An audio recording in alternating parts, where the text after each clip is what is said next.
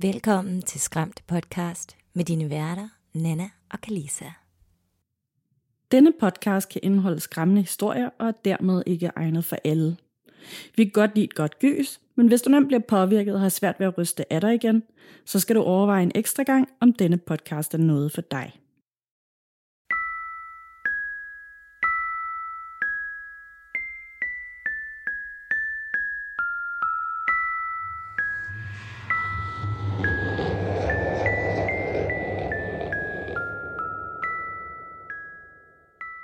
Hej med jer, og velkommen til episode 161. Inden jeg siger noget andet, så vil jeg lige gøre opmærksom på noget nyt, vi er begyndt på, som øh, mange af dem, der synes, at vi snakker lidt for meget i starten, måske vil være glade for. Og det er, at vi er begyndt at skrive i episodeteksterne, hvornår vi går i gang med at snakke om det, vi skal snakke om i episoderne, om det så er et tema eller en lytterberetning. Så hvis I gerne vil skibe hurtigt videre over øh, snak omkring, hvad, hvad der er sket siden sidst, så kan I bare gå til episodeteksten, kigge der, og så skib fremad til det minut- og sekundtal, hvor vi starter med at gå til sagen. Så øh, det gør I bare. Og øh, ellers så velkommen igen, og øh, jeg er alene på pinden i dag, fordi at øh, det har været lidt svært at få alting til at gå op i en højere enhed. Der har været bogmesse her i weekenden, øh, som Kalisa har været på alle tre dage. Og øh, hun skal jo selvfølgelig også lige have en pause en gang imellem og kunne trække vejret igen. Så i dag, der klarer jeg den alene, og øh, jeg har valgt to virkelig skræmmende lytterberetninger, som jeg skal fortælle i dag. Og øh, som vi snakkede om i Halloween-afsnittet sidste tirsdag, så øh, er vi jo overhovedet ikke klar til at øh, give slip på alt det her spooky noget endnu. Så selvom Spooktober er slut, og det har været Halloween, så fortsætter vi altså her i øh, Boovember, som vi har øh, bestemt os for, at vi kalder det. Det tror jeg, hvis der, der er nogen andre, der har fundet på før os. Men i hvert fald, så øh, kalder vi det det. Og øh, mens jeg sidder og optager her nu, så øh, er det også ret mørkt og gråt og gloomy udenfor, og bladene er faldet af træerne, og stemningen passer bare perfekt. Der er ikke sket så meget hos mig siden sidst. Ikke noget hyggeligt. Øh, ikke andet end, at jeg stadig er halvdøv på det ene øre. Så øh, alle mulige lyde bliver sådan lidt ekstra øh, creepy for mig, og jeg bliver sådan hurtigt forskrækket, fordi tingene kommer ret meget bag på mig.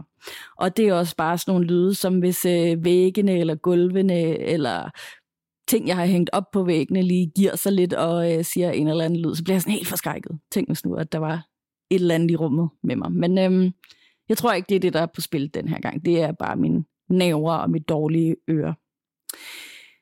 Man kan også se på streaming streamingtjenesterne, at de faktisk heller ikke rigtig har øh, givet slip på Spooktober og Halloween endnu, fordi der er stadig rigtig, rigtig, rigtig mange fede ting øh, på streamingtjenesterne til os, der godt kan lide et godt gys. Og jeg kommer med en tre tips til noget, du kan se på Netflix i slutningen af episoden. Men lad os bare komme frem til det, vi alle sammen har ventet på, og det er de to lytterberetninger. Den første, den kommer her, og den er fra William. Han har skrevet en beretning til os før, som blev læst op af Danika i episode 136, hvis man gerne vil gå tilbage og lytte til den også. Hej Nana og Kalisa. Nu skriver jeg igen.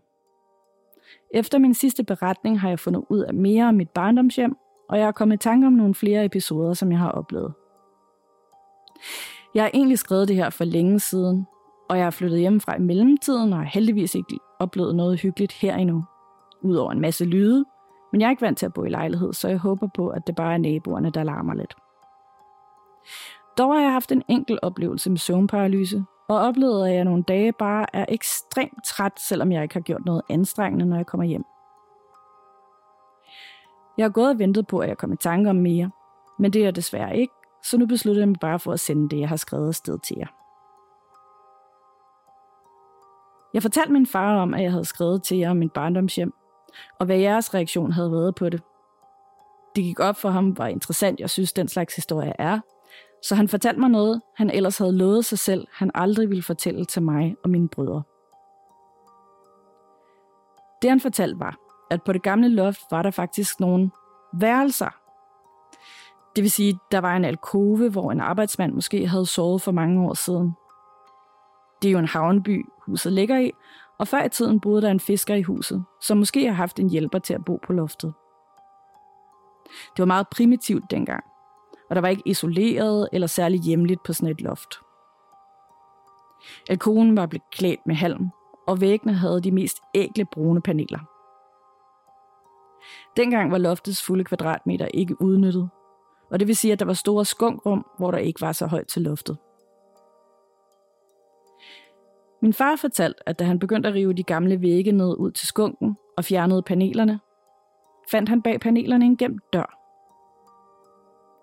Bag den dør var der et børneværelse, hvor der blandt andet stod en krybe derinde. Værelset havde ingen vinduer, og det var lige så primitivt som resten af loftet. Det skal så siges, at det børneværelse lå det samme sted, som mit værelse kom til at ligge. Børneværelset havde bare været mindre, da det på en måde var en del af skunken. Min far fortalte os, at han på gamle billeder af huset havde set, at der boede en meget høj, tynd mand og en lille buttet mand. Desuden fortalte han, at den mand, som kom og drev det onde ud af huset, kender han stadig den dag i dag. Han fortalte, at manden sagde, at han kunne mærke, at der var noget i den ende af loftet, hvor det gamle børneværelse og alkoven var. Han havde stået på stigen op til loftet med armene ud til siden, mens det hvide vendte ud af hans øjne, og så havde han talt i tunger, som det hedder. Det man også kalder det gamle sprog. Alt det manden sagde, gentog en anden person, som stod bag ved ham. Jeg ved ikke hvorfor, men måske for at styrke budskabet, hvad end det så var. Min far sagde, at samme dag, som de havde været der, havde det hjulpet, og det var som om, der var en ro i huset, efter de havde været på besøg. Her er et billede af huset fra gamle dage. Og øh, jeg har fået lov til at lægge de her billeder ind i Facebook-gruppen, så øh, stik derind, hvis du gerne vil se, hvordan det ser ud. Nogle andre episoder, jeg kan huske, er blandt andet en gang, da jeg var lille, hvor jeg sov inde hos min far, fordi jeg var bange. Døren stod åben, og det var som om, jeg kunne se skikkelsen af et væsen med et stort hoved, der var på vej ind ad døren. Det var som om, jo mere jeg kiggede på skyggen, jo større blev den. Jeg blev ved med at kigge væk og kigge tilbage, fordi jeg håbede på, at den ville forsvinde. Det har sikkert bare været skyggen af noget udenfor, og min barnlige fantasi, men det var ret uhyggeligt for sådan en lille dreng som mig dengang. For blot nogle måneder siden huskede jeg, at jeg vågnede en weekendmorgen, og lige da jeg åbnede øjnene, var det som om jeg så skikkelsen af en Anubis-figur stå for enden af min seng med armene over kors. Det var bare lige et kort sekund, og det lignede sådan en kiste, som mumierne ligger i, som er dekoreret, så den ligner Anubis. Jeg kan bare huske, at jeg var forvirret, da jeg vågnede.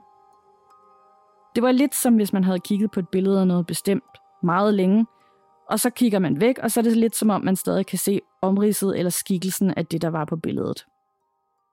De bedste hilsner fra William. Uha, altså, det øh, er... er øh, ja, en ting, jeg synes er lidt speciel, eller mærkeligt, det er det her med, at op på loftet, så var der det her værelse, og det var måske en arbejdsmand eller en hjælper, der havde boet deroppe, og sådan, det var lidt trist og, og øh, ikke isoleret. Der var bare halm og grimme brune paneler og sådan noget. Ikke? Men hvorfor var der et børneværelse derop? Har det været, hvis barn har det været, der har boet derinde? Har det været hjælperen, og har hans, har hans kone eller kæreste så også været der med barnet? Eller sådan, hvor, hvorfor, hvorfor lige der? Hvorfor placerer man lige et børneværelse med en krybbe der? Øhm, det synes jeg virker lidt spooky. Og i det hele taget øh, synes jeg, det er ret fedt det her med, at faren egentlig ikke havde tænkt sig at fortælle det her historie, men øh, at nu hvor William så her har øh, ligesom åbnet op omkring, hvad, hvad det egentlig har gjort ved ham, at det har gjort så stort indtryk, at han har valgt at skrive til os om det, at faren så alligevel vælger at fortælle de her ting. Det tænker jeg egentlig er meget godt for begge to lige at få sådan udvekslet de her oplevelser. Øhm, jeg tror i hvert fald, jeg var sådan halvdød af skræk, hvis det var mig, der stod og så på en mand, der stod med øh, armene spredt helt ud til siden og talte i tunger, mens det hvide vendte ud af øjnene på ham. Det, det lyder meget lidt, eller det lyder meget som sådan noget, øh, man ser i Exorcisten og alle andre film om, om eksorcismer.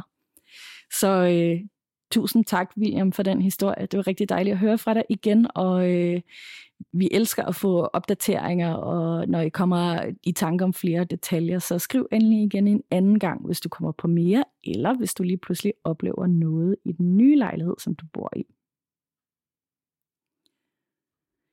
Så skal vi videre til Fie. Hej skønne Nana og Glissa. Tusind tak for en skøn podcast. Skræmt er simpelthen årsagen til, at jeg er begyndt at lytte til podcast. Jeg har et par forskellige episoder, som jeg gerne vil fortælle om. Jeg er lige nu ved episode 133, og nyder at have nogle gode historier, som jeg kan lytte til, når jeg skal til og fra arbejde, samt når jeg skal bruge noget baggrundslyd til at koncentrere mig, mens jeg studerer. Jeg har fire beretninger. Jeg tror måske, det bliver lidt langt, men nu må vi se. Den første beretning. Jeg begyndte til springgymnastik, da jeg var 5 år gammel og frem til fylde 10 år. I løbet af de fem år var jeg på en årlig gymnastiklejr, hvor trænere og gymnaster overnattede i klubhuset ved fodboldbanen. Her havde vi en masse traditioner om en hel masse hygge, som for eksempel hula hop konkurrence, spisning, film, forskellige lege osv. En af de traditioner, jeg var meget begejstret for, var den hvide dame. Det er her min første overnaturlige oplevelse finder sted. Nogle af trænerne tog dem, der ville lege, med ud på fodboldbanen ved midnat, for at se, om vi kunne se den hvide dames lanterne. Vi skulle stå stille og vente ved indgangen til fodboldbanen og kigge ned mod det ene hjørne.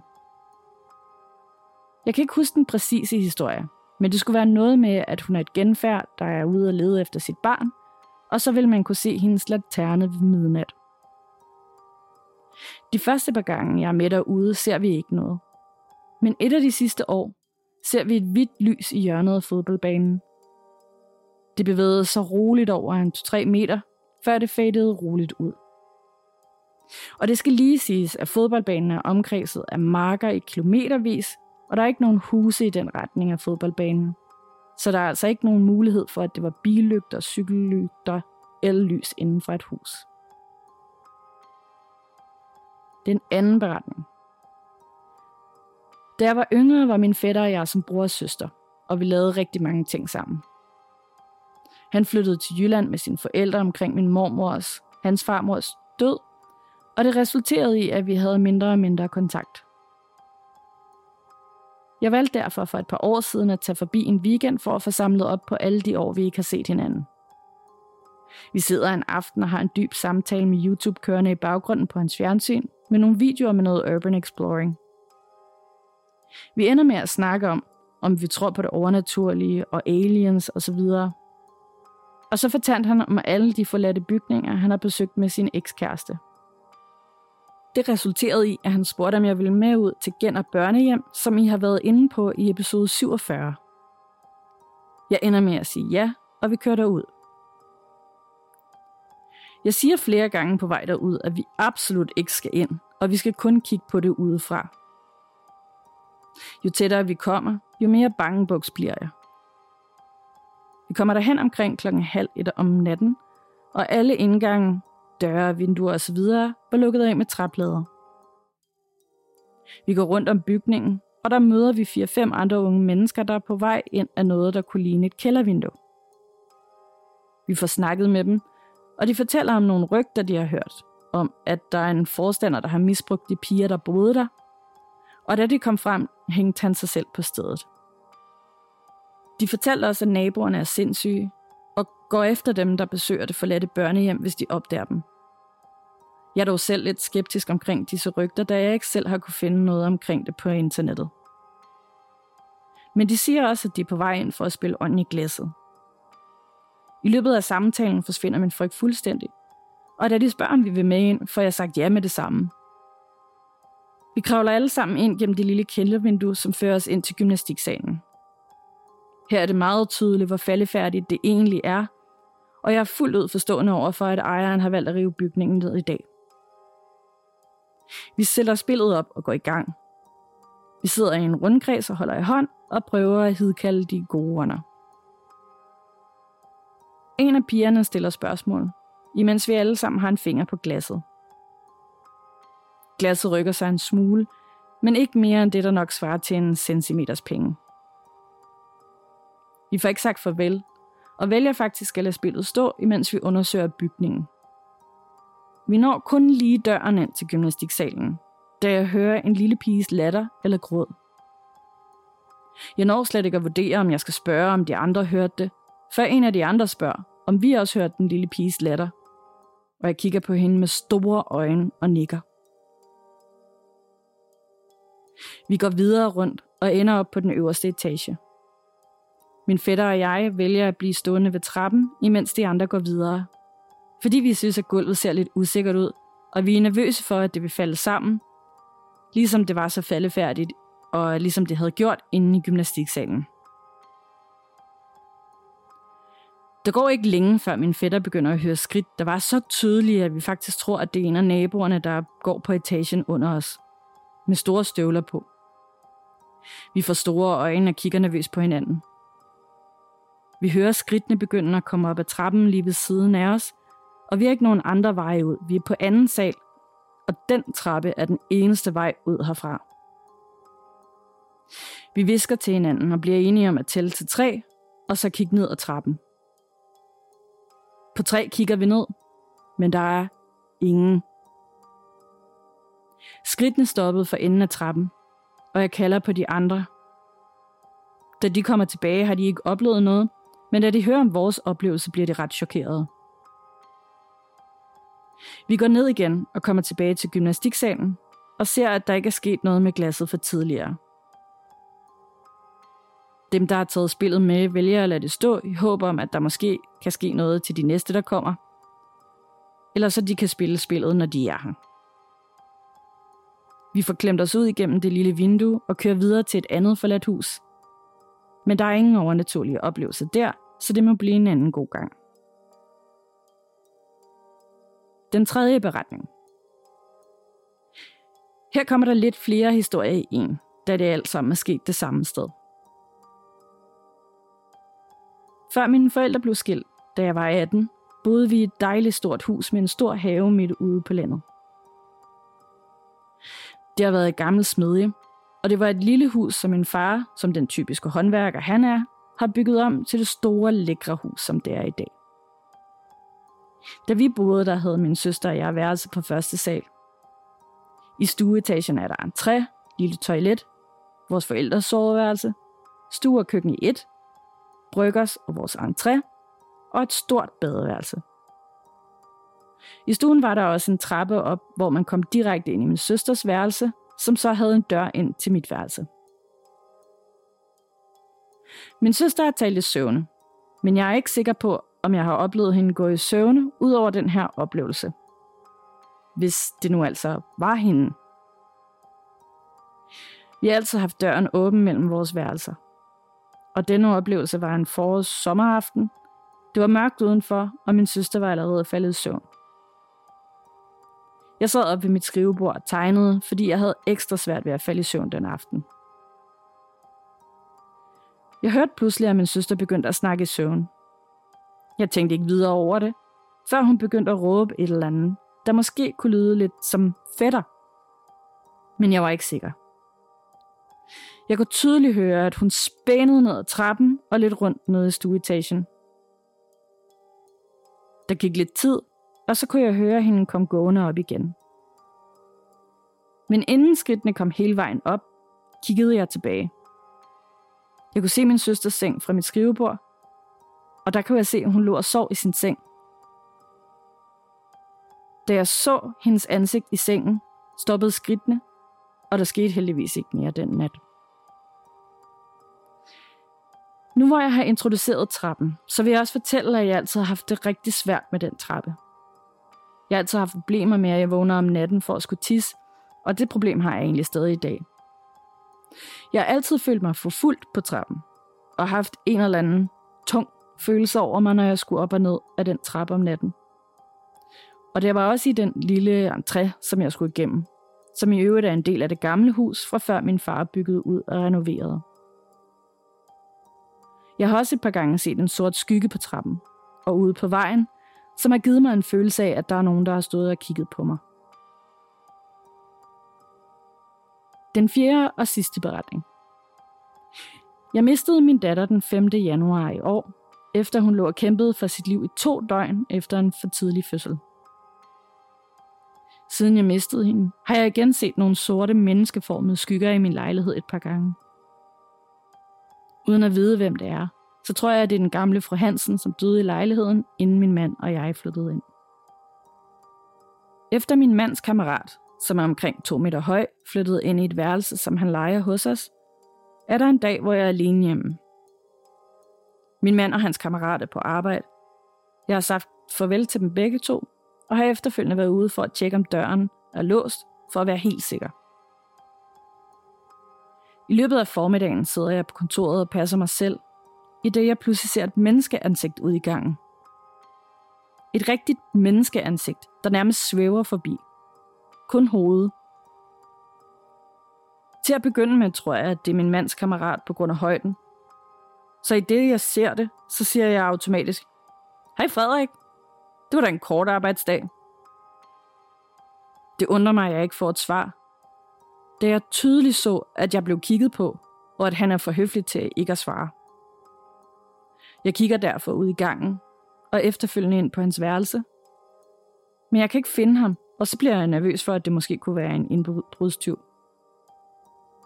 Jeg er bange, og jeg skal lige til at ringe til min mand, men vælger at tjekke vores lejlighed igennem, inden jeg gør noget. Men jeg er stadig alene hjemme. Der var ingen andre.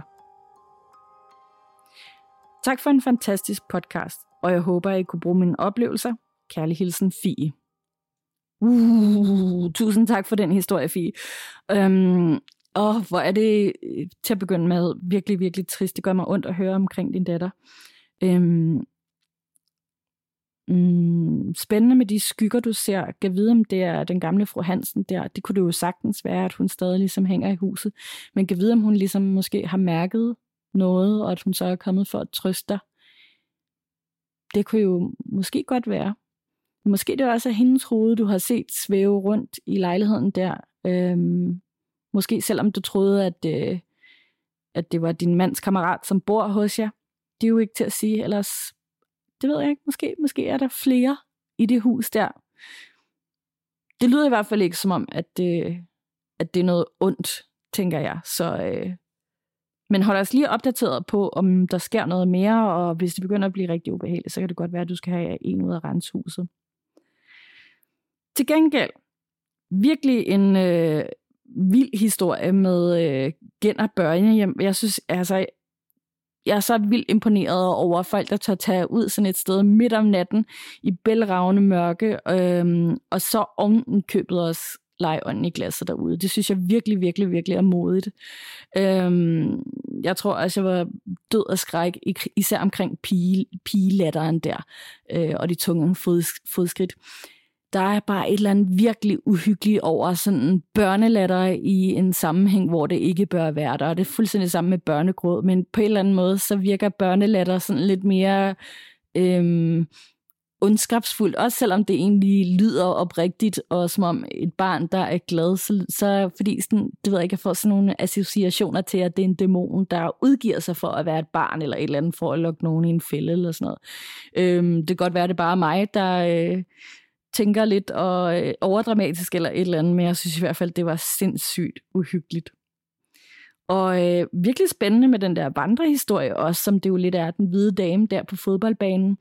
Spændende historie. Det kunne være lidt sjovt at finde ud af, hvilket område det var, øhm, og om der sådan ligesom hvad der, hvad der ligger bag den her vandrehistorie, om det bare er nogle af de her trænere, der har fundet på den i sin tid, og så er den bare gået igen øhm, flere årgange i træk, eller om der måske også er noget andet knyttet til den der historie med øh, en mor, der leder efter sit barn. Det kunne være ret vildt at øh, finde ud af.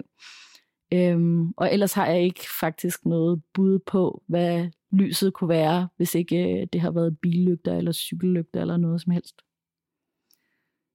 Ja, ja. Tusind tak for den historie. Jeg har lidt en fornemmelse af, at du har noget mere, og i hvert fald ellers kommer til at øh, opleve noget mere. Så du må endelig skrive til os en anden gang. Og jer, der sidder derude, I må endelig også skrive til os, hvis I har oplevet noget, eller øh, har nogle gode tips om et eller andet emne, vi skal undersøge, eller noget, vi skal anbefale, noget, vi skal prøve, et eller andet. Og øh, I kan altid skrive til os på skræmt podcast.gmail.com, og det er skræmt med AE i stedet for A.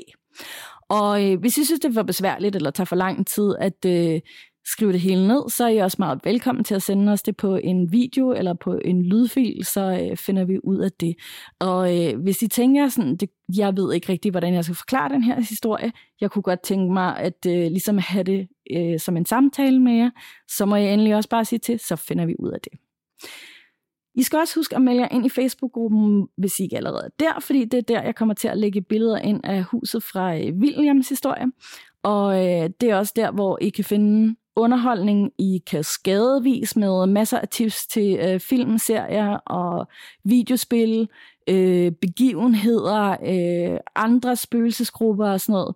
Øh, blandt andet så vil jeg lige give et shout-out til øh, gruppen, som hedder Hardcore Gyserfan på Facebook. Øh, der er også blevet lavet et omslag, opslag på den inde i Facebook-gruppen. Der er nemlig også sindssygt mange gode tips til alle mulige film, jeg slet ikke kender til. Sådan nogle øh, virkelig små øh, indie gyserfilm, som ikke kommer i biografen nødvendigvis. Så der er også sådan lidt købsalg, bytte af nogle gamle DVD'er og Blu-rays derinde. Og så er der også i det hele taget nogle øh, ret sjove memes. Så hvis du ikke altid synes, at vi er helt hardcore nok her i podcasten, så kan jeg i hvert fald sagtens anbefale den her gruppe. Til sidst så vil jeg også gerne bede jer om at følge os på Instagram og give os likes, stjerner, anmeldelser, følge, dele, fortælle jeres venner om jer, bla bla bla bla bla. For jo bredere vi når ud, øhm, jo mere kan vi gøre ud af det her, og øh, jo mere kan vi give jer et rigtig godt øh, indhold og content, og måske nogle flere afsnit, og alt muligt andet sjovt at lave. Det betyder meget mere end I overhovedet aner. Bare give et lille like, eller et deling, eller følge os et eller andet sted. Det hele tæller. Og så har jeg jo lovet at komme med nogle tips til noget, du kan se på Netflix derhjemme. Og øhm, det første, jeg vil anbefale, det er en film, som hedder Separation. Den handler om en lille familie, mor, far, lille barn, øhm, hvor at der har været lidt knas mellem mor og far. Og øh, datteren, hun kommer så til skade i et, hvad vil jeg sige, sådan hændeligt barneuheld. Øhm, og øh, det ender så med, at moren faktisk, der hun nok gået med længe, tænker, at øh, nu vil hun altså skilles, og hun vil have øh, forældrerettigheden over barnet. Så øh, de går i retten, og øh, de diskuterer, de er uvenner, inden der overhovedet er noget, der falder på plads, så dør moren i en ulykke. Derefter så begynder der at ske nogle rigtig mærkelige ting for faren, som er øh, tegneserie-illustrator. Øhm, han begynder at få nogle syn, og der begynder at ske nogle mærkelige ting i huset. Den lille pige begynder selvfølgelig at opføre sig anderledes, fordi at hun er i dyb sorg over at have mistet sin mor. Og der begynder også at ske nogle ret mystiske, overnaturlige ting i huset. Det er noget både far og barn kan mærke, og også deres barnepige, som måske også er lidt skummel.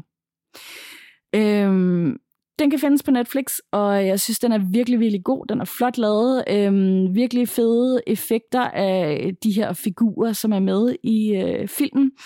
Og øh, den, den giver sådan lidt af nogle vibes af sådan lidt Babadook måske, og Slenderman og alt sådan noget. Den er virkelig, virkelig fed.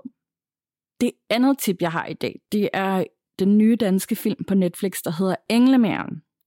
Den handler om Danmarks nok største seriemorder nogensinde, nemlig Dagmar Overby, som øh, dræbte en hel masse små børn i øh, perioden ca. 1913 til 1920. Og det gjorde hun, fordi at øh, hun fandt simpelthen ud af, at hun kunne få en forretning ud af at leve af og adoptere børn. Det fik man nemlig penge for. Og øh, så fik hun jo flere penge, jo flere børn hun adopterede, og øh, fordi at det også ville være dyrt at have rigtig mange børn, så slog hun dem simpelthen ihjel øh, en efter en. Det gjorde hun blandt andet ved at brænde min øh, brændeovn. Hun blev kaldt øh, englemageren, fordi at øh, man sagde, at øh, alle de her små børn, som hun øh, tog til sig, dem lavede hun om til engle. Og øh, jeg har ikke selv set den endnu, men jeg glæder mig rigtig meget, fordi at øh, det er jo nok en sag, en øh, person, som de fleste af os, der følger med i den her podcast, kender til. Øhm, jeg har i hvert fald været fascineret af den, og jeg øh, har været i en lejlighed lige omkring der på Engehavevej, hvor at hun boede. Og så har jeg også, øh, er ret sikker på, at jeg har haft en... Øh, eller jeg har haft en veninde, der har boet et sted på Jægersborgade, og jeg er ret sikker på, at det må have været i den bygning, hun også havde lejlighed i. Øhm, og der ved jeg i hvert fald, at det spøgte, fordi det spøgte rigtig meget for min veninde, da hun boede der. Det sidste tip for i dag, det er også Netflix, og det er også en film, der hedder Sister Death. Og øh, det handler om en øh, uhyggelig dæmonisk øh, tilstedeværelse på et øh, kloster, eller et tidligere kloster, hvor at øh, hovedpersonen kommer ind og øh, skal være lærer. Øh, jeg har ikke selv set den endnu, men øh, jeg har tidligere set en anden øh, spansk horrorfilm på Netflix, der hedder Veronica, og den var helt fantastisk, og jeg, jeg har hørt så mange sige, at den skulle være rigtig god. Der er også flere, der har anbefalet den allerede inde i Facebook-gruppen, så det er en, jeg skal sætte på i aften, og jeg glæder mig rigtig meget til at se den. Tusind tak, fordi I lyttede med i dag. Vi lyttes ved næste tirsdag. Og pas nu på, at du ikke bliver alt for bange for din egen skygge. Der er så meget andet, der lurer ude i mørket.